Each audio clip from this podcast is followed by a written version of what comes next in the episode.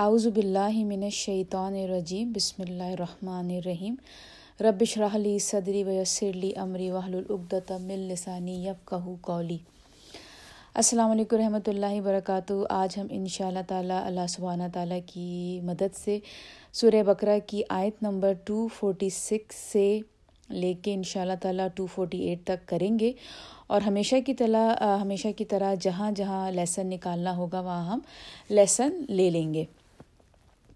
تو چلیں، سب سے پہلے میں تلاوت کرتی ہوں آیت نمبر 246 کی۔ الم ترا، اعوذ باللہ من الشیطان الرجیم، بسم اللہ الرحمن الرحیم۔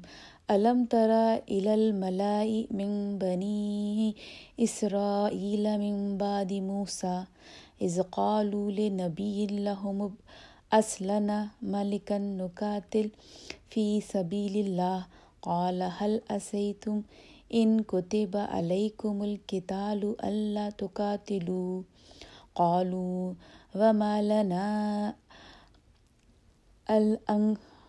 الا نقاتل فی سبیل اللہ وقد اخرجنا من دیارنا وابنائنا فلما كتب عليهم القتال تولوا الا قليلا منهم والله علیم بالظالمین، صدق اللہ العظیم۔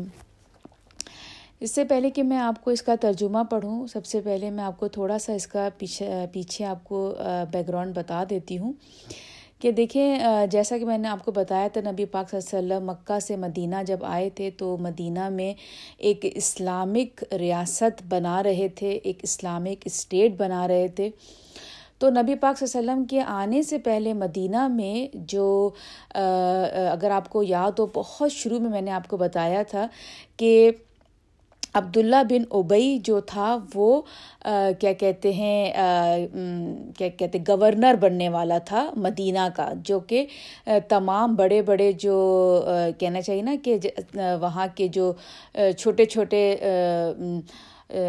ایلیٹ جو لیڈرز تھے انہوں نے اس کو مطلب پک کیا تھا، منتخب کیا تھا، الیکٹ کیا تھا، اور آلموسٹ ایوری سارا پیپر ورک ہو چکا تھا۔ تو اسی وقت جو ہے مطلب he was about to start his governorship, لیکن اسی وقت یہ ہو گیا تھا کہ رسول پاک صلی اللہ علیہ وسلم مدینہ تشریف لے آئے تھے، اور پھر ایک دم سے حالات بالکل چینج ہو گئے تھے۔ تو جب رسول پاک صلی اللہ علیہ وسلم وہاں موجود تھے تو آپ کو پتہ ہے کہ جوئش، کرسچنس، پھر ہمارے یہ منافق جس میں عبداللہ بن ابی سب سے زیادہ نمایاں نام تھا، تو اندر اندر کافی رسول اللہ صلی اللہ علیہ وسلم کے خلاف جو ہے کاروائی چل رہی تھی۔ تو اسی میں ہی بہت سارے جو منافق تھے اور جو جوئش تھے انہوں نے یہ کیا کہ آ کے جو ہے وہ کیا کہتے ہیں ایک طرح کا پروپیگنڈا کیا، مطلب عبداللہ بن ابی جو تھا وہ فرنٹ لائن پہ نہیں آیا کہ کوئی اس کا نام لے، لیکن اندر اندر اس کا بہت ہاتھ تھا اس میں، کہ اس نے یہ بنایا پلان کہ بھائی رسول پاک صلی اللہ علیہ وسلم سے جا کے پوچھو کہ مطلب کیوں ہم آپ کو ہی کیوں لیڈر بنائیں، بھئی یہاں اتنے سارے لوگ اور ہیں، مسلمان ہیں، اور مطلب پیسے میں بھی بہت زیادہ ہیں، اور مطلب ان کا بیک گراؤنڈ بھی بہت اسٹرانگ ہے، تو کیوں آپ ہی کیوں لیڈر بنیں گے مسلمانوں کے نا۔ تو یہ اس طرح کی جو ہے سمجھے اندر اندر یہ باتیں چل رہی تھیں، اور پھر اس کے بعد لوگوں نے رسول اللہ صلی اللہ علیہ وسلم سے بھی آ کے ڈھکے چھپے انداز میں یہ پوچھا تھا کہ مطلب کیوں آپ ہی کو کیوں لیڈر بنایا ہے، ٹھیک ہے آپ پروفٹ ہیں، لیکن یہ ہے کہ ہمارا آرمی کا مطلب جو کہنا چاہیے نا کہ جو لیڈر ہے وہ مطلب ہم لوگ کیوں نہ اس کو پک کریں، آپ تو چلیں نبی ہیں، پروفٹ ہیں، لیکن ہم آپ کو ہی ایز اے لیڈر جو ہیں اپنا کیوں مانیں آرمی کا نا، کیونکہ آپ کو پتہ ہے کہ جو لیڈر ہوتا ہے آرمی کا تو ساری چیزیں پھر اس کے حساب سے چلتی ہے نا۔ تو نبی پاک صلی اللہ علیہ وسلم جو تھے وہ مسلمانوں کے، چونکہ حالانکہ وہ پروفٹ بھی تھے، لیکن پروفٹ کے ساتھ ساتھ ظاہر سی بات ہے اتنی بڑی ذمہ داری تھی ان کے اوپر تو وہ پورے ایک ان کے اندر لیڈرشپ کوالٹی بھی موجود تھی۔ تو یہ ساری چیزیں چل رہی تھیں، اور اللہ سبحانہ تعالیٰ جو ہے وہ سب کچھ دیکھ رہا تھا، سب کچھ جان رہا تھا۔ تو اللہ سبحانہ تعالیٰ نے رسول پاک صلی اللہ علیہ وسلم کو جو جوئش تھے، جیسے میں نے کو پہلے بتایا کہ وہ اپنی ہسٹری کو بہت اچھی طرح سے جانتے تھے. دیکھیں اگر ہم آج کے دور میں اگر ہم دعویٰ جب سٹارٹ کرتے ہیں نا نان مسلمس کے ساتھ, تو اگر ہم ڈائریکٹ اپنے صرف پوائنٹس پہ ان سے بات کریں نا تو وہ شاید وہاں پہ بات صحیح نہیں بنے, جیسے کہ بالکل. لیکن اگر جو باتیں ان کی کتاب میں موجود ہیں, جیسے حضرت ابراہیم علیہ السلام, حضرت موسیٰ علیہ السلام, یا جن لوگوں کا ان کی کتاب میں ذکر ہے, اگر ہم ان کو لے کے بات کریں تو وہ زیادہ اثر کریں گی, بجائے اس کے کہ ہم صرف اپنے پوائنٹ پہ بات کریں. ٹھیک ہے, تو اب میں آپ کو جو ہے یہ ترجمہ پڑھتی ہوں, تو اب آپ کو انشاءاللہ تعالیٰ یہ زیادہ سمجھ میں آئے گا. بھلا نہیں دیکھا تم نے سرداران بنی اسرائیل کے اس واقعے کو موسیٰ علیہ السلام کے بعد جب کہا تھا انہوں نے اپنے ایک نبی سے کہ مقرر کر دیجئے ہمارے لیے ایک بادشاہ تاکہ ہم جنگ کریں اللہ کی راہ میں. اب دیکھیں یہ یہاں پہ اللہ سبحانہ تعالیٰ فوراً جو ہے نبی پاک صلی اللہ علیہ وسلم کو وحی کے ذریعے بتا رہا ہے کہ دیکھو یہ کوئی نئی چیز نہیں ہو رہی ہے تمہارے ساتھ, جو یہ اس طرح کا پروپیگنڈا کر رہے ہیں کہ بھئی ہمارے لیے ٹھیک ہے آپ نبی تو ہیں, لیکن یہ ہے کہ ہمارے لیے لیڈر کسی اور کو پک کریں جو کہ بہت پیسے والا ہو اور اس کا بیک گراؤنڈ ہو اور بہت فیمس ہو اور لوگ اس کے ساتھ بڑے مطمئن ہوں. تو اللہ تعالیٰ رسول اللہ صلی اللہ علیہ وسلم کو بتا رہے ہیں اب ہسٹری سے کہ دیکھو جب موسیٰ علیہ السلام, آپ کو پتہ ہے کہ جب موسیٰ علیہ السلام دنیا سے چلے گئے تھے تو بہت سارے پروفٹ جو ہے اللہ تعالیٰ نے بھیجے بنی اسرائیل کی طرف, جو اللہ تعالیٰ کا پیغام لے کر آئے. یعنی کہ حضرت موسیٰ علیہ السلام کے جانے کے بعد کئی پروفٹ جو ہیں بنی اسرائیل کے پاس آئے اور یہ سلسلہ چلتا رہا یہاں تک کہ حضرت عیسیٰ علیہ السلام بھی آ گئے.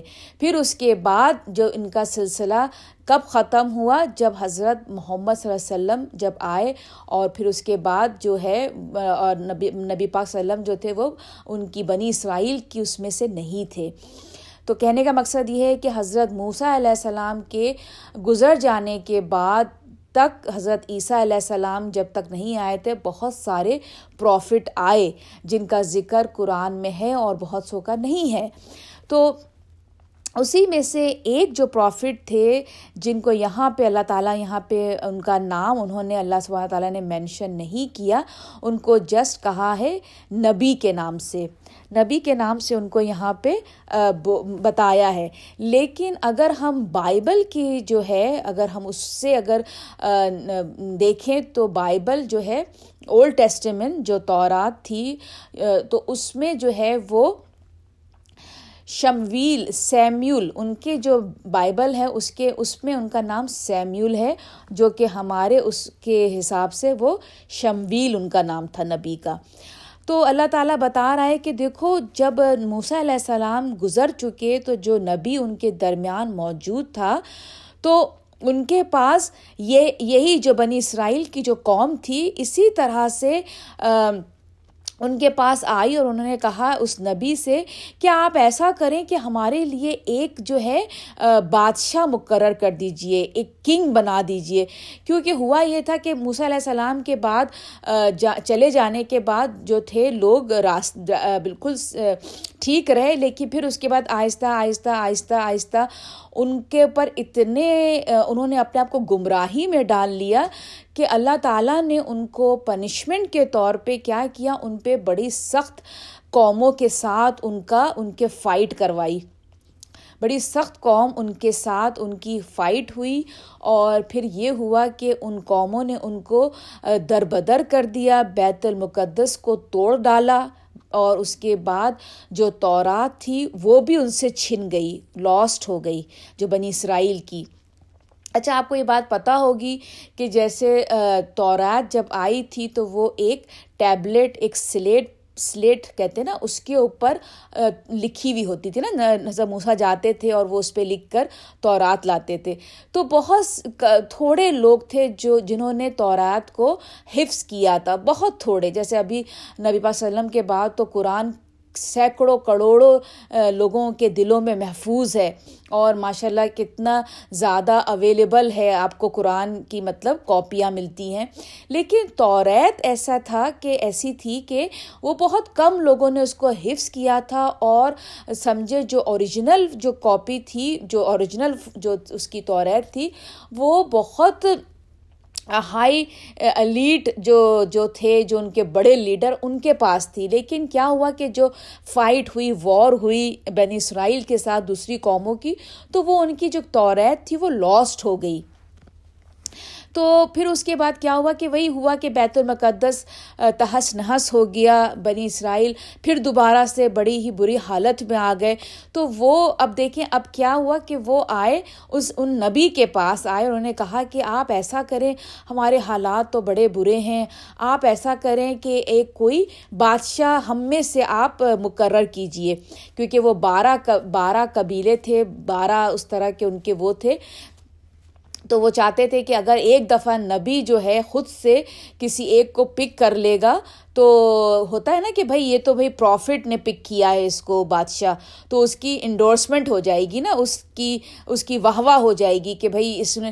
تو اسی لیے وہ چاہ رہے تھے کہ نبی سے چاہ رہے تھے کہ آپ پک کر لیجئے کوئی ایک بادشاہ, تاکہ تو انہوں نے جو, اور انہوں نے اس کا کیا وجہ کیا بتائی, انہوں نے بتائی کہ تاکہ ہم جنگ کریں اللہ کی راہ میں. اب ان کو اب خود ہی مطلب کہ ہونا وہ تو تھا کہ ان کے اندر ایسے یہ نہیں تھے کہ وہ اتنے سیدھے سادے سے تھے کہ واقعی میں اللہ کی راہ میں جنگ کرنا چاہتے تھے, تو اس لیے کہہ رہے تھے کہ ایک لیڈر پک کر لیں.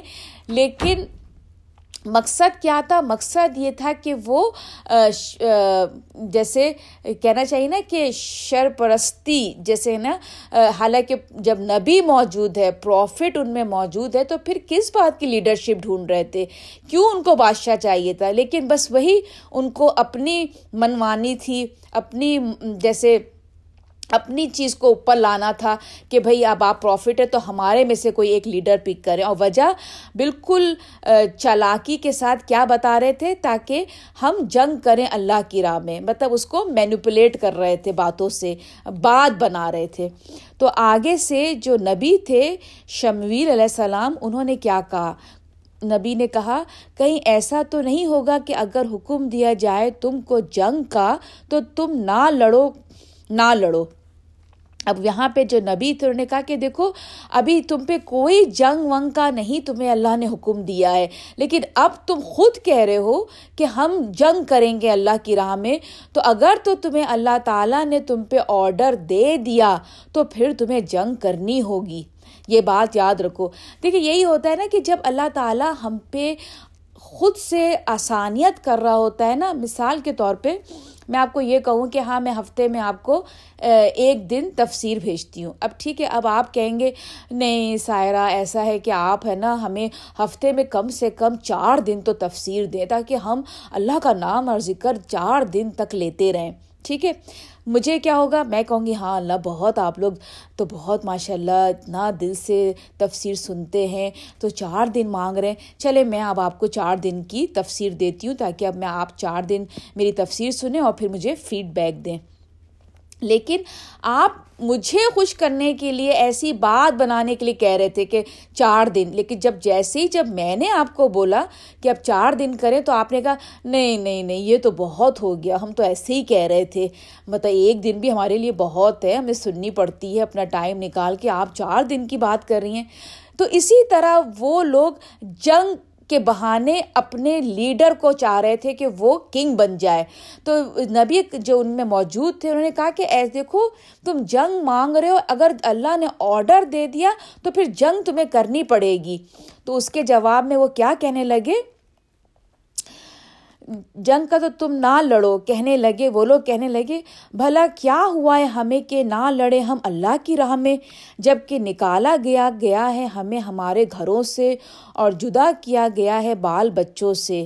ٹھیک ہے, اب جواب انہوں نے کہا کہ نہیں آپ کیا بات کر رہے ہیں, جب اللہ کا حکم آئے گا تو کیا ہم نہیں لڑیں گے, اور وہ بھی ہمارے کیا حالات ہیں, ہمارے بچے ہم سے بچھڑ چکے ہیں, ہمیں ہمارے گھروں سے نکال دیا گیا ہے, اور آپ کہہ رہے ہیں ہم لڑائی نہیں کریں گے.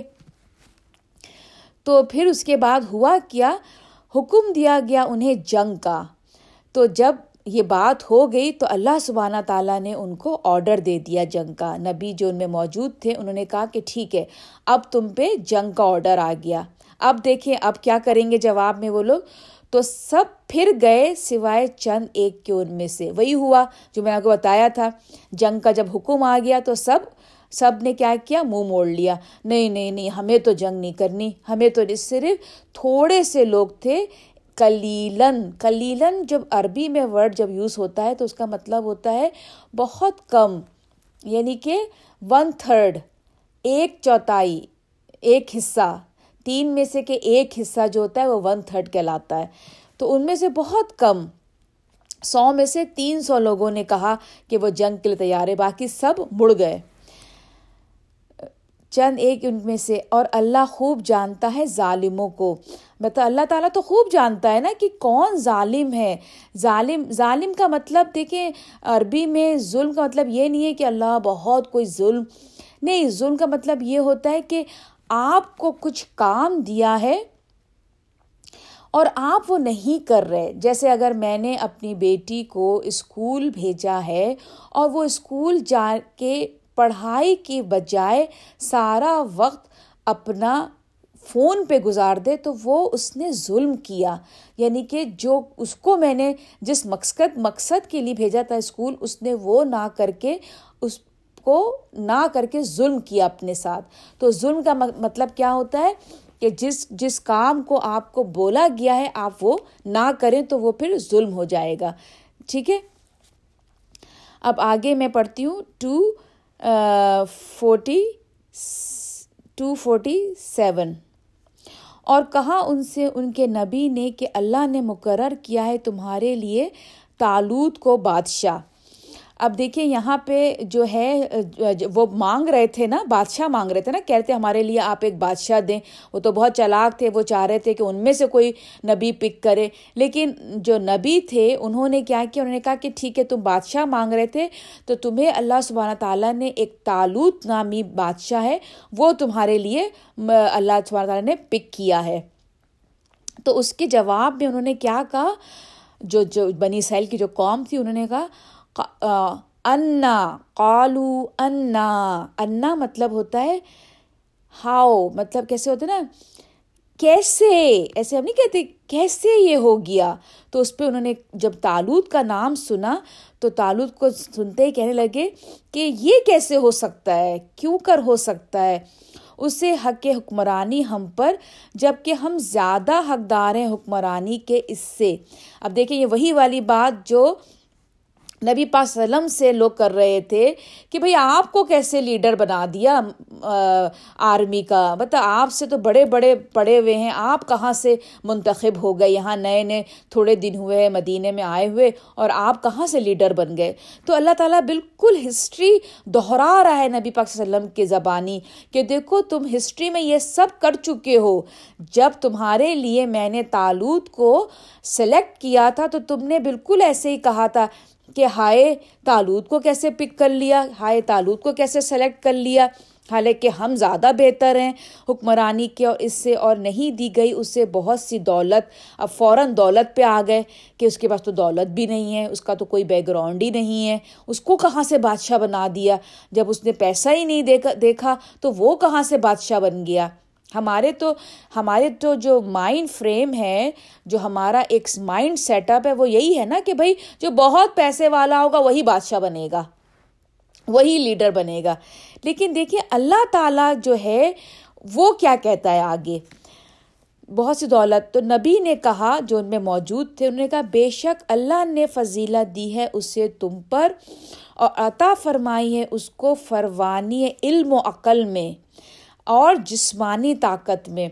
جو طالوت علیہ السلام تھے ان کو اللہ تعالیٰ نے بہت علم اور حکمت عطا کی تھی، بہت اسمارٹ تھے، بہت عقل مند تھے.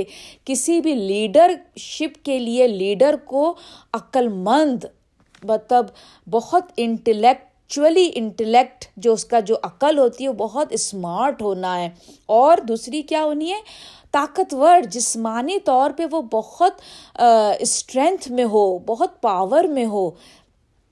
تو اللہ تعالیٰ نے کہا کہ وہ جو دو کوالٹی جو ہیں، تین کوالٹی، علم اور عقل، علم بہت تھا، بہت زیادہ اس کی سمجھ بوجھ اور عقل، اور تیسرا کیا تھا تو طاقتور تھا وہ، تو اسی لیے اللہ تعالیٰ نے اس کو پک کیا تھا. اور اللہ عطا فرماتا ہے اپنا ملک جس کو چاہتا ہے. اب یہ اللہ تعالیٰ ہی ہے جس نے اسے پک کیا. اب وہ جو نبی تھے انہوں نے کہا یہ میں نے نہیں پک کیا ہے، یہ تمہارا پیور اللہ سبحانہ تعالیٰ کی طرف سے ہے اس کا سلیکٹ ہونا، اور اللہ ہے وسط والا اور سب کچھ جاننے والا. اب یہاں پہ انہوں نے اللہ تعالیٰ نے کیا کہا کہ تم دولت کی بات کر رہے ہو، مجھ سے زیادہ دولت کس کے پاس ہو سکتی ہے؟ اللہ سبحانہ تعالیٰ سے زیادہ مالدار کون ہو سکتا ہے؟ تو جب اللہ سبحانہ تعالیٰ اس کو پک کر رہا ہے تو تم کون ہوتے ہو بولنے والے؟ ٹھیک ہے، تو اب ہم آخری آیت پڑھیں گے 248. اور کہا ان سے، ان کے نبی نے، کہ نشانی اس کی بادشاہی کی یہ ہے کہ آئے گا تمہارے پاس وہ صندوق جس میں ہوگی تسکین تمہارے رب کی طرف سے. اب میں آپ کو بتا چکی ہوں کہ جو بنی اسرائیل کی قوم تھی وہ اتنی کرپٹ ہو چکی تھی، اتنی بگڑ چکی تھی، تو پھر کیا ہوا تھا، دوسری قوموں نے ان کے ساتھ فائٹ کیا تھا، اور پھر تورات جو تھی وہ کھو گئی تھی، ان سے چھن گئی تھی. تو اب یہ ہوا کہ جب طالوت کو نبی نے بتا دیا کہ آپ کے لیے طالوت جو ہے وہ آپ کے اللہ سبحانہ تعالیٰ نے نامزد کیا ہے، پک کیا ہے، الیکٹ کیا ہے، تو بادشاہ تو اس پہ جو وہ جو قوم تھی انہوں نے کہا کہ نہیں یہ کیسے ہو گیا، ایسا تو نہیں ہونا تھا.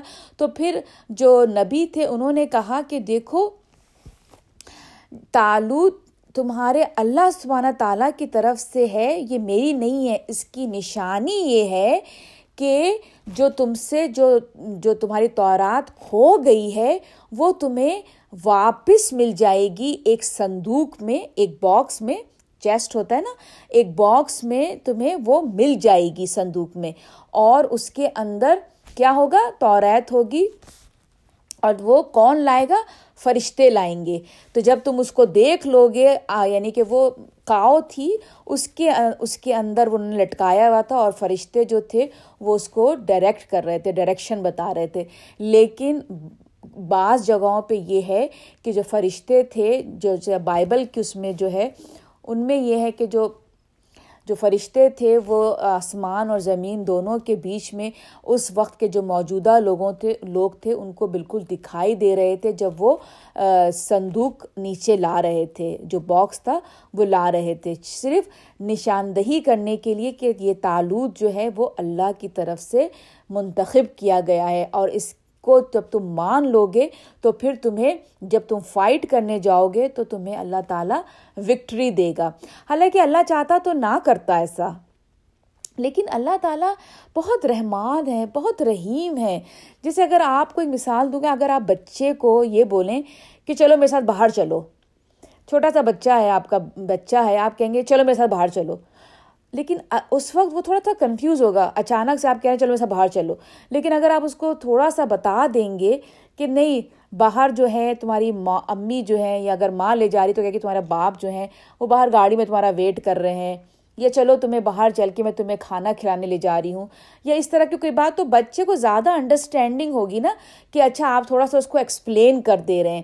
اسی لیے اللہ تعالیٰ بہت زیادہ اپنے بندوں کو ایکسپلین بہت کرتا ہے تاکہ میرا بندہ کنفیوز نہ ہو، ایسے ہی بس حکم نہیں دے دیتا کہ بس یہ کر لو، نہیں، بہت زیادہ اللہ تعالیٰ ایکسپلین ہمیں کرتا ہے ہر چیز تاکہ میرا بندہ کنفیوز نہ ہو اور آسانی سے وہ کر لے. تو اسی لیے اللہ تعالیٰ ان لوگوں کو، کیونکہ ان کے دماغ ہلے ہوئے تھے نا، ہیں یہ کیسے ہو گیا، طالوت کہاں سے بن گیا ہمارا لیڈر، وہ بھی کنگ بنا دیا آپ نے، وہ بھی اتنا غریب، نہ اس کو کھانے کا پیسے نہ ایسے، لیکن اس کی کیا تھی، وہ بہت ہائٹ میں بہت لمبا تھا، ایوریج لوگوں کی جو ہائٹ تھی نا اس سے بھی بہت زیادہ وہ لمبا تھا، قد و قامت میں بہت زیادہ، کیونکہ بہت اسٹرانگ بہت تھا نا وہ طالوت. تو اسی لیے اللہ تعالیٰ کو ان لوگوں کو تسکین دینی تھی کہ تمہیں سکون مل جائے، ٹرینکویلٹی تمہارے اندر آ جائے. جب تم ڈبہ دیکھو گے تورات کا کہ وہ جو آ رہا ہے تو تمہیں اس کو دیکھ کے تمہیں سکون ملے گا کہ ہاں اب مجھے سکون مل گیا کہ یہ جو ہے وہ اللہ کی طرف سے ہی ہے اور اب ہمیں وکٹری ملے گی. اور کچھ بچی ہوئی چیزیں جو چھوڑی ہیں آل موسیٰ اور ہارون نے اٹھائے لا رہے ہوں گے، یعنی کہ وہی جو کیا کہتے ہیں باکس ہوگا، اس کے اندر تورات ہوگی جسے دیکھ کے تم مطمئن ہو جاؤ گے، جسے فرشتے بے شک اس میں ایک بڑی نشانی ہے تمہارے لیے اگر ہو تم مومن۔ تو یعنی کہ یہاں اینڈ میں اللہ تعالیٰ نے بات کہہ دی کہ یہ ساری باتیں اسی وقت تم مانو گے جب تمہارا دل مومن ہوگا، جب تم اللہ سبحانہ تعالیٰ پر ایمان لاتے ہوگے۔ اب آپ اور میں، ہم جتنی بھی اللہ کی نشانیاں دیکھ لیں، جتنا بھی ہم قرآن پڑھ لیں، سن لیں، دیکھ لیں، لیکن ہم نہیں، اس وقت تک ہمارے دل میں قرآن اترے گا جب تک کہ ہم اللہ سبحانہ تعالیٰ پر پورا مکمل ایمان لے آئیں۔ پورا مکمل ایمان کا مطلب پورا توکل اللہ، ہر چیز جو ہمیں نظر آتی ہے، جو ہمارے ساتھ ہوتا ہے، جو ہم دیکھ رہے ہیں، ہمارا یہ پورا توکل ہو کہ یہ تمام چیزیں اللہ سبحانہ تعالیٰ کی طرف سے ہو رہی ہیں۔ تو یہیں پر ہی میں اپنی تفسیر ختم کروں گی۔ امید ہے کہ آپ کو یہ بات سمجھ میں آئی ہوگی۔ یہ بالکل اسٹوری کی طرح ہے، یہ اس وقت کے مسلمانوں کے اللہ تعالیٰ ذہن کھول رہا تھا، کیونکہ اس وقت بہت ساری جو ہے چیزیں چل رہی تھیں نبی پاک صلی اللہ علیہ وسلم کے خلاف، تو ان کے دل و دماغ کو جو ہے وہ اللہ تعالیٰ کھول رہا تھا اس وقت کے مسلمانوں کو، ہسٹری بتا کے کہ دیکھو یہ پہلی دفعہ نہیں ہوا ہے ان کے نبی کے ساتھ، اس طرح ہو چکا ہے بہت سارے پروفٹس کے ساتھ، اور یہ دماغ کی اور کہنا چاہیے دل کی خرابی کی وجہ سے ہوتا ہے۔ وہی ہے جو لوگ اقتدار میں آنا چاہتے ہیں، ان کی نظر میں صرف پاور ہی سب کچھ ہوتا ہے۔ تو یہ بات یاد رکھو کہ پاور جو ہے وہ صرف کس کے پاس ہے؟ اللہ سبحانہ تعالیٰ کے پاس ہے۔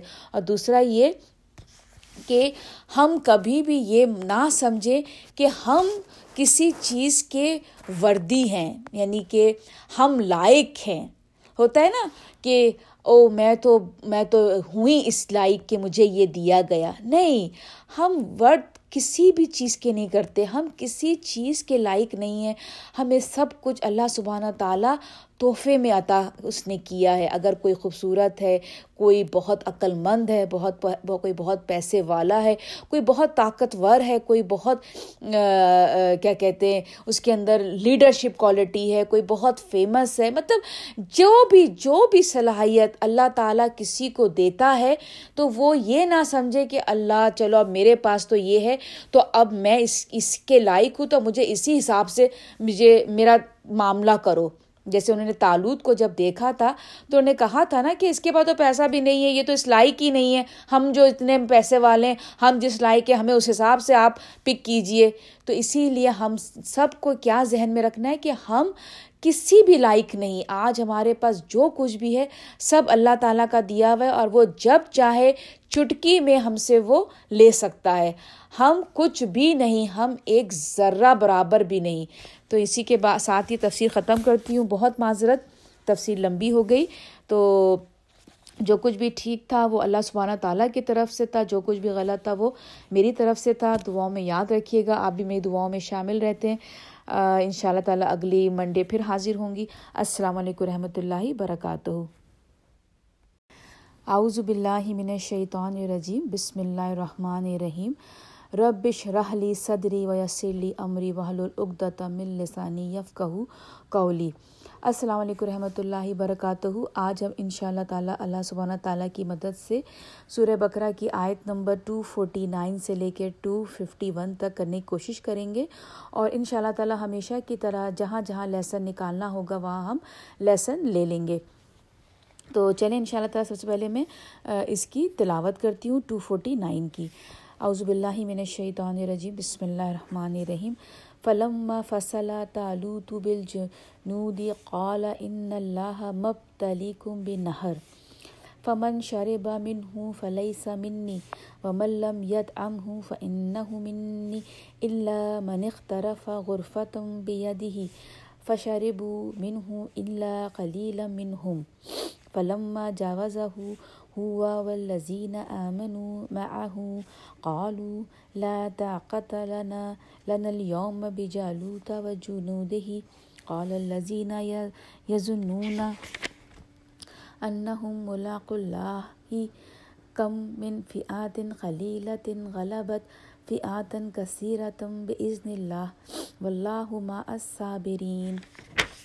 اس کا ترجمہ ہے، پھر جب چلا طالوت لشکر لے کر تو اس نے کہا بے شک اللہ آزمائش کرے گا تمہاری ایک دریا سے۔ تو اب یہ ہوا کہ آپ کو کا پچھلا یاد ہوگا کہ بنی اسرائیل کی جو قوم تھی تو حضرت موسیٰ علیہ السلام کے گزر چلے جانے کے بعد کافی سارے پیغمبر آئے، تو انہی پیغمبر میں ایک شموئیل علیہ السلام تھے۔ اس وقت وہ بنی اسرائیل کے بیچ میں وہ ان کے پیغمبر تھے۔ تو آپ کو میں جسٹ ریکیپ کر رہی ہوں پچھلی آیت کا۔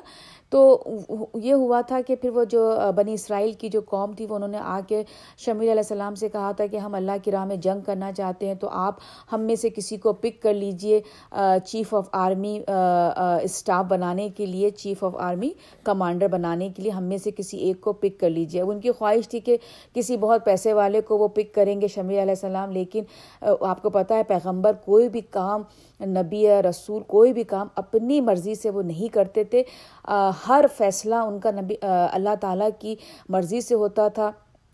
تو اللہ تعالیٰ کا فیصلہ ہوا کہ انہی میں سے ایک بہت ہی ادنا سے تھے، لیکن بہت امیر تو نہیں تھے، نہ ان کا کوئی خاص بیک گراؤنڈ تھا، لیکن طاقتور بہت تھے۔ تو طالوت علیہ السلام کو چیف آف آرمی بنایا گیا، اور پھر انہوں نے جو ہے وہ جنگ کا اعلان کیا۔ جو قوم تھی اس وقت بنی اسرائیل کے جو اگینسٹ جو قوم تھی اس کے ساتھ جنگ کا اعلان کیا طالوت علیہ السلام کی انڈر، اس کے اندر ان کی سرپرستی میں۔ تو اب یہاں سے جو ہے آپ کو میں نے تھوڑا سا ریکیپ دے دیا ہے، بیک گراؤنڈ سمجھا دیا ہے پچھلی آیت کو، تو اب ہم یہاں سے اس کو کنٹینیو کریں گے۔ تو اب یہ ہوا کہ آپ کو اچھی طرح سے یہ سب کو پتہ ہے کہ جب بھی ہماری جب آرمی میں جب کوئی جوائن کرتا ہے، جب آرمی بنتی ہے، تو ان کی میرا خیال ہے 6 سے 7 مہینے تو ان کی ٹریننگ چلتی ہے، پھر جا کے وہ جو ان کے ہیڈ ہوتے ہیں، جو اس آرمی کے جو ہیڈ ہوتے ہیں، پھر وہ سلیکشن کرتے ہیں اور پھر پوسٹ دیتے ہیں، اور پھر وہ درجہ بدرجہ جو ہے وہ بندہ اپنے پوسٹ سے موو فارورڈ کرتا ہے۔ لیکن اب آپ کو پتہ ہے کہ اس وقت جب یہ حکم آیا تھا جنگ کا، تو وہ تو بہت ہی آنن فانن سے، یہ ایک بالکل تھوڑے لوگوں کی آرمی بنی تھی، کوئی ٹریننگ کا ٹائم بھی نہیں تھا، اور جنگ بالکل سامنے آ کھڑی ہوئی تھی۔ تو اب لیکن ٹرین تو کرنا تھا، تو اسی لیے جو طالوت جو تھے انہوں نے کیا کیا کہ انہوں نے کہا کہ دیکھو اب ٹائم تو ہے نہیں کہ تم لوگوں کو ٹرین کیا جائے، کیونکہ آپ جب کسی جنگ میں جاتے ہیں تو یہ ہوتا ہے نا کہ جو آرمی ہوتی ہے وہ ہر وقت اپنے جو ہیڈ آف دا اسٹاف ہوتا ہے، اس کا جو کمانڈر ہوتا ہے، ان کی کہنا چاہیے نا کہ ان کے حکم کا، ان کے کمانڈ کا وہ ویٹ کرتے ہیں کہ اب کب کیا کرنا ہے۔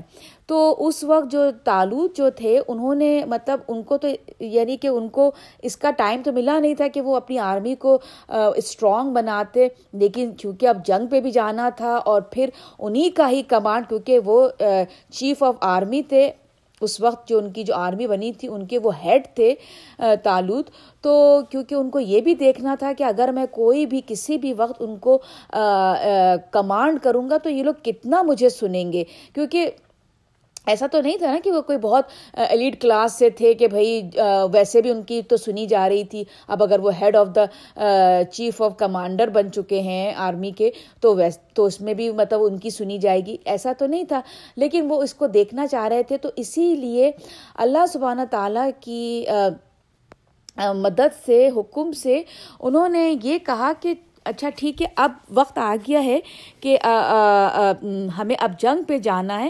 پھر جب چلا طالوت لشکر لے کر تو اس نے کہا، اب دیکھیں اب وہ سارے جو اپنے لوگوں جتنے بھی تھوڑے بہت زیادہ تو لوگ تھے بھی نہیں، لیکن جتنے بھی لوگ تھے جب وہ ان کو لے کر جنگ کے لیے چلا تو اس نے دوران جنگ جب وہ چلنا شروع کیا تو اس نے اپنے لوگوں کو ایڈریس کیا، اس نے ان کے ساتھ مخاطب ہو کر کہا بے شک اللہ آزمائش کرے گا تمہاری ایک دریا سے۔ اب اس نے کہا کہ دیکھو اب تمہیں آزمایا جائے گا, تمہیں ٹریننگ ملے گی.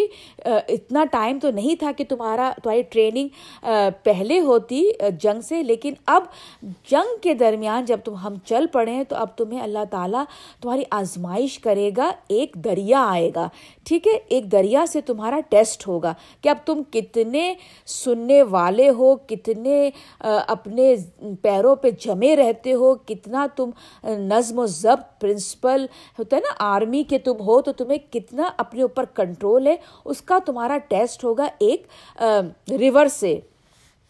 سو جو شخص پیے گا پانی اس میں سے تو وہ نہیں ہے میرا ساتھی. اب انہوں نے کہا کہ دیکھو میں یہ حکم دے رہا ہوں, یہ میرا کمانڈ ہے, یہ میں تم لوگوں کو بتا رہا ہوں کہ جب ریور آئے گا, مجھے پتہ ہے ہم سب بہت پیاسے ہوں گے, ہم سب کو بہت بھوک بھی لگی ہوئی ہوگی, لیکن تمہیں یہ میرا حکم ہے کہ تم میں سے کوئی بھی اس میں سے پانی نہیں پیے گا, ٹھیک ہے. تو وہ جو مطلب میرا جو میرے ساتھ جو ہوگا وہ اس میں سے پانی نہیں پیے گا, اور جو نہ پیے گا اسے تو بے شک میرا ساتھی, ہاں اگر کوئی بھر لے چلو بھر پانی. یعنی کہ اب اگر تھوڑا سا جیسے اپنے ہاتھ میں آپ نے پانی اٹھا کے اپنی صرف حلق کو تر کرنے کے لیے ہوتا ہے نا, ایک بالکل آپ نے ایک مٹھی بھر پانی آپ نے کیا کہتے ہیں پام میں آپ نے اپنے ہینڈ فل آف واٹر آپ نے لے کے اپنے کیا کہتے ہیں اپنے گلے کو تر کر لیا, تو اس میں اس نے کہا کہ اپنے ہاتھ سے مگر پی لیا انہوں نے, تو اس نے کہا اس میں کوئی برائی نہیں ہے. لیکن انہوں نے کیا کیا جب ریور آیا تو انہوں نے کیا کیا مگر پی لیا انہوں نے اس میں سے سیر ہو کر, یعنی کہ خوب پانی پیا. مطلب جب ریور آیا سوائے گروہ قلیل کے, لیکن صرف تھوڑے لوگ تھے ان میں سے جن میں سے انہوں نے جو ہے طالوت کا جو ہے وہ حکم مانا, باقی سب جو تھے وہ ریور آتے ہی انہوں نے خوب اپنا پانی پیا, بلکہ اس میں سے مچھلیاں بھی گزر رہی تھیں تو ان کو کاٹ کے انہوں نے پکڑ کے کھا بھی لیا. مطلب انہوں نے بالکل اس کو نہیں اس کی بات مانی. تو اب آگے کیا ہوگا آپ دیکھیں. ان میں سے پھر جب پار ہوا دریا سے وہ خود اور اہل ایمان جو اس کے ساتھ تھے تو کہنے لگے نہیں ہے مقابلے کی طاقت ہم میں آج. اب جب دریا کو انہوں نے جب ریور کو کراس کر لیا, جب نافرمانی کر لی تو اب ظاہر سی بات ہے, اب جب نافرمانی کر لی, جب اندر سے اللہ تعالیٰ کا خوف ہی نہیں ہے, کیونکہ انہوں نے بتا دیا تھا طالوت نے کہ یہ میری طرف سے نہیں آیا حکم, یہ اللہ کا حکم ہے, یہ تمہارا ٹیسٹ ہو رہا ہے. تو انہوں نے ٹیسٹ کو کیا کیا, انہوں نے اگنور کر دیا. اور اب کیا ہے, اب جب آ گئے تو وہاں پہنچ کے انہوں نے کہا کہ نہیں اب ہماری تو ہمیں نہیں لگتا کہ ہم جیت پائیں گے. مطلب وہ تو مطلب انہوں نے وہاں پر یہ بات ڈکلیئر کر دی کہ نہیں ہمیں تو نہیں لگ رہا کہ ہم جیت پائیں گے, لیکن ان میں سے بہت تھوڑے لوگ جو تھے. اب دیکھیں یہ قصہ چاہتے اللہ سبحانہ تعالیٰ تو سورہ بقرہ کے شروع میں ہی آ جاتا یہ قصہ, کیونکہ اس لیے نہیں آیا شروع میں کہ شروع میں اللہ تعالیٰ صرف ان کی نافرمانی پہ بتا رہا تھا, کرسنگ ہو رہی تھی. اللہ تعالیٰ نے ان کو بتایا کیسے کیسے ان کو پنشمنٹ دی, مطلب کیسے کیسے وہ انہوں نے ناشکرہ پن کیا. لیکن یہاں بتانے کا مقصد ہے کہ دیکھیں بنی اسرائیل میں بھی سارے لوگ برے نہیں تھے, ان میں بہت سے اچھے بھی تھے. بنی اسرائیل کی جو قوم تھی, ہمیشہ ہم تصور میں لے کے آتے ہیں کہ ساری قوم ہی بری تھی, نہیں ساری قوم بری نہیں تھی, ان میں بہت اچھے بھی لوگ تھے. تو انہی میں سے جو اچھا گروہ تھا انہوں نے پانی یا کچھ کھایا نہیں تھا ریور میں سے.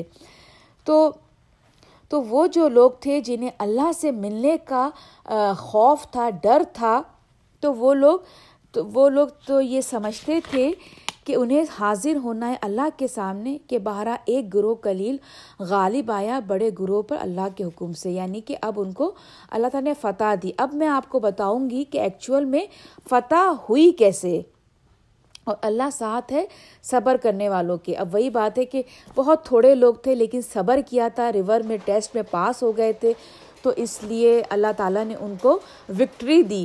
اب میں آپ کو بتاؤں گی کہ ایکچول میں ہوا کیا تھا, کیسے وکٹری ملی. اب ہوا یہ کہ جب طالوت علیہ السلام جو تھے وہ پورا ایک تھوڑا سا جو ان کا گروپ تھا ان کو لے کے جب وہ چلے تو ایک ویلی, ایک وادی تھی, وہاں پہ اونچے اونچے پہاڑ تھے. تو ایک طرف پہاڑوں کے جو تھا ایک طرف مطلب بیچ میں ایک وادی ہے، ایک طرف لمبے پہاڑ، پھر وادی، اور پھر اس کے دوسری طرف لمبے اونچے پہاڑ. تو ایک طرف جو تھا وہ طالوت علیہ السلام کا لشکر تھا، جو کہ بہت تھوڑے آرمی کے لوگ، کچے پکے، اس میں بچے بھی ہیں، جوان بھی ہیں، مکس کراؤڈ تھا، لیکن بہت تھوڑے. اور دوسری طرف ایک پوری آرمی، پوری تیار اسٹیبلشمنٹ جو تھی وہ کھڑی ہوئی تھی، مطلب پورے ہر طرح سے بڑی آرمی. تو جب انہوں نے اتنی جو کم لوگ تھے، جب انہوں نے دیکھا تو وہ مطلب واقعی ڈر گئے. ان کو لگا کہ اللہ، ہم تو بالکل نہیں لڑ سکتے ان لوگوں سے. اب یہاں اللہ سبحانہ تعالیٰ دیکھیں، اس وقت کے جو مسلمان تھے، نبی پاک صلی اللہ علیہ وسلم کے ساتھ جو مسلمان تھے، اب ان کی ٹریننگ کون کر رہا ہے؟ ہمارا رب کر رہا ہے. ایسا نہیں تھا کہ نبی پاک صلی اللہ علیہ وسلم کے لیے کوئی ٹریننگ سینٹر تھے اور اس میں آرمی ٹرین ہو رہی ہے اور یہ اور وہ، نہیں. اس وقت بھی رسول اللہ صلی اللہ علیہ وسلم بالکل اسی طرح سے تھے، نہ کوئی خاص ان کے پاس ویپنز ہوتے تھے، نہ کوئی خاص ان کی تیاری تھی. بس کیا تھا، دل میں خوف خدا اور نبی پاک صلی اللہ علیہ وسلم کی ذات پر نثار ہو جانے والا جذبہ، یہی تھا ان کے پاس، اور کچھ بھی نہیں تھا. تو اللہ تعالیٰ قرآن کے ذریعے ان مسلمانوں کی جو قلیل تھے، بہت کم تھے، ان کی ٹریننگ اپنے ان اسٹوریز کے حساب سے اللہ تعالیٰ ان کی کر رہا تھا کہ دیکھو بالکل یہی معاملہ جب آج تمہارے ساتھ ہے، نبی پاک صلی اللہ علیہ وسلم کے ساتھ جو ہو رہا ہے، وہ طالوت کے ساتھ بھی ہو چکا ہے. طالوت کے پاس بھی بہت کم لوگ تھے، لیکن ان کو وکٹری کیوں ہوئی تھی؟ کیونکہ انہوں نے صبر کیا تھا. ان کا میں نے ٹیسٹ کیا تھا ریور سے، اور اس ٹیسٹ پہ وہ پورے اترے تھے، تو ان کو پھر میں نے اتنی بڑی آرمی کے ساتھ ان کو میں نے وکٹری دی تھی. اب ہوا کیا، میں آپ کو یہ بتاتی ہوں کہ وکٹری ہوئی کیسے. تو ہوا یہ کہ جو جو جو جو جس کے جو جو ہمارے ان کے جو طالوت کے جو اگینسٹ جو آرمی تھی، تو ان کا جو جو مین جو سب سے بڑا جو کہنا چاہیے نا لڑنے والا، جو ان کا چیف آف کمانڈر جو تھا، جو سب سے زیادہ، وہ جالوت، اس کا نام تھا جالوت. تو وہ اس کا کیا ہوا کہ وہ سب سے پہلے وہ اترا میدان میں. اچھا، وہ سب سے پہلے اترا میدان میں، اور اس نے جی جناب اپنے آپ کو پورا، جیسے کہنا چاہیے نا کہ وہ لیڈ سے اس نے اپنا آپ کور کیا ہوا تھا. اس نے پورا جو لیڈ کا یونیفارم ہوتا ہے نا، وہ جو اس وقت پہنتے ہیں، چھن چھن چھن کر کے جو آواز آتی ہے، وہ اس نے پورا اپنے اوپر پہنا ہوا تھا. یہاں تک کہ چہرہ بھی اس کا پورا کور تھا، صرف اس کی آئیز جو تھی نا، وہ وہاں سے اس کی آپ صرف آئیز دیکھ سکتے تھے، ورنہ وہ ہیڈ ٹو ٹو، سر سے لے کے پاؤں تک، پورا وہ لیڈ کا وہ جو پہنتے نہیں ہیں، وہ آپ نے دیکھا ہوگا، وہ جو آرمز جو ہوتے ہیں، وہ اس نے پورا پہنا ہوا تھا. تو وہ سب سے پہلے میدان میں اترا. اچھا جناب، ادھر جو طالوت جو تھے، طالوت علیہ السلام، ان کی جو آرمی تھی، ان میں حضرت داؤد علیہ السلام کے بھائی جو تھے، حضرت داؤد علیہ السلام کے جو چند بھائی تھے، وہ بھی اس آرمی میں شامل تھے. اچھا، اب یہ آرمی جو تھی، تو اس میں حضرت داؤد علیہ السلام جو تھے، وہ بالکل چھوٹے ینگ سے تھے، بلکہ وہ تو آرمی کا حصہ بھی نہیں تھے. وہ وہاں پہ سمجھے پانی پلانے کے نہیں ہوتا ہے، بچہ پانی پلاتا تھا آرمی کو، جس کو پیاس لگی، بھئی یہ چھوٹا، جیسے چھوٹے نہیں کہتے، چھوٹے یہ کام کر دو، وہ کام کر دو. تو وہ داؤد علیہ السلام اس آرمی میں ان کا وہ کام تھا. اور ادھر داؤد علیہ السلام کے بھائی جو تھے، ہاں، وہ ایز اے سولجر اس آرمی کے ساتھ تھے، طالوت علیہ السلام کے ساتھ. ٹھیک ہے. اچھا، داؤد علیہ السلام کا ایک ہنر یہ تھا کہ ان کو نا، آپ نے آپ دیکھا ہوگا کہ ایک پہلے زمانے میں، اب تو مجھے نہیں نظر آتا، ایک ہوتا تھا جس کو انگلش میں میرا خیال ہے اس کو کہتے ہیں سلنک، سلنگ کہتے ہیں. وہ ہوتا یہ ہے کہ جیسے ایک روپ، ایک دھاگا ہوتا ہے، اس کے ساتھ جو ہے وہ پتھر، اس کو باندھ دیتے ہیں پتھر کو، اور وہ جو ہے نا جیسے اس کو پتھر کو فضا میں ایسے ایسے بہت تیز گھماتے ہیں، اور پھر اس کے بعد نشانہ مارتے ہیں، تو وہ پتھر جا کے وہ لگتا ہے اور بڑا زبردست اس سے نشانہ بیٹھتا ہے. تو اس زمانے میں یہ مطلب لوگوں کو بہت اس میں وہ ماہر تھے اور بڑے بڑے شکار کرتے تھے اس سے. تو داؤد علیہ السلام اس میں بہت اسکل تھے. جو کیا کہتے جو وہ ویپن تھا سلنگ, اس میں داؤد علیہ السلام بہت ماہر تھے. تو جب جب میدان میں طالوت جالوت جب اترا, اتنا بڑا جائنٹ اور اتنا وہ پہنا ہوا سب کچھ, تو سارے لوگ کپکپا گئے اس کو دیکھ کے نا. سب نے کہا کہ نہیں, ہم تو نہیں جا رہے اس سے لڑنے, مطلب یہ تو بالکل وہیں کا وہیں ہمیں مار دے گا. اچھا, داؤد علیہ السلام ان کی باتیں سن رہے تھے. اچھا, کیونکہ جوان جوش خون تھا, بالکل ینگ تھے, تو بغیر کسی کو بتائے جو تھے داؤد علیہ السلام خود تن تنہا میدان جنگ میں اتر گئے. ٹھیک ہے. اچھا, اب جب اترے تو سامنے جو تھا ایک ڈسٹینس پہ وہ بندہ کھڑا ہوا تھا اور داؤد علیہ السلام تھے. داؤد علیہ السلام نے نکالی اپنی وہی سلنگ اور اس کو انہوں نے گھمایا. اچھا, انہوں نے اتنی تیز, کہتے ہیں کہ 30 مائلز پر آور, جو کہ ایک بلیٹ کی رفتار ہوتی ہے, جس طرح بلیٹ آج کل جو بندوق کی گولی ہے اسی رفتار سے داؤد علیہ السلام نے وہ سلنگ کو گھمایا.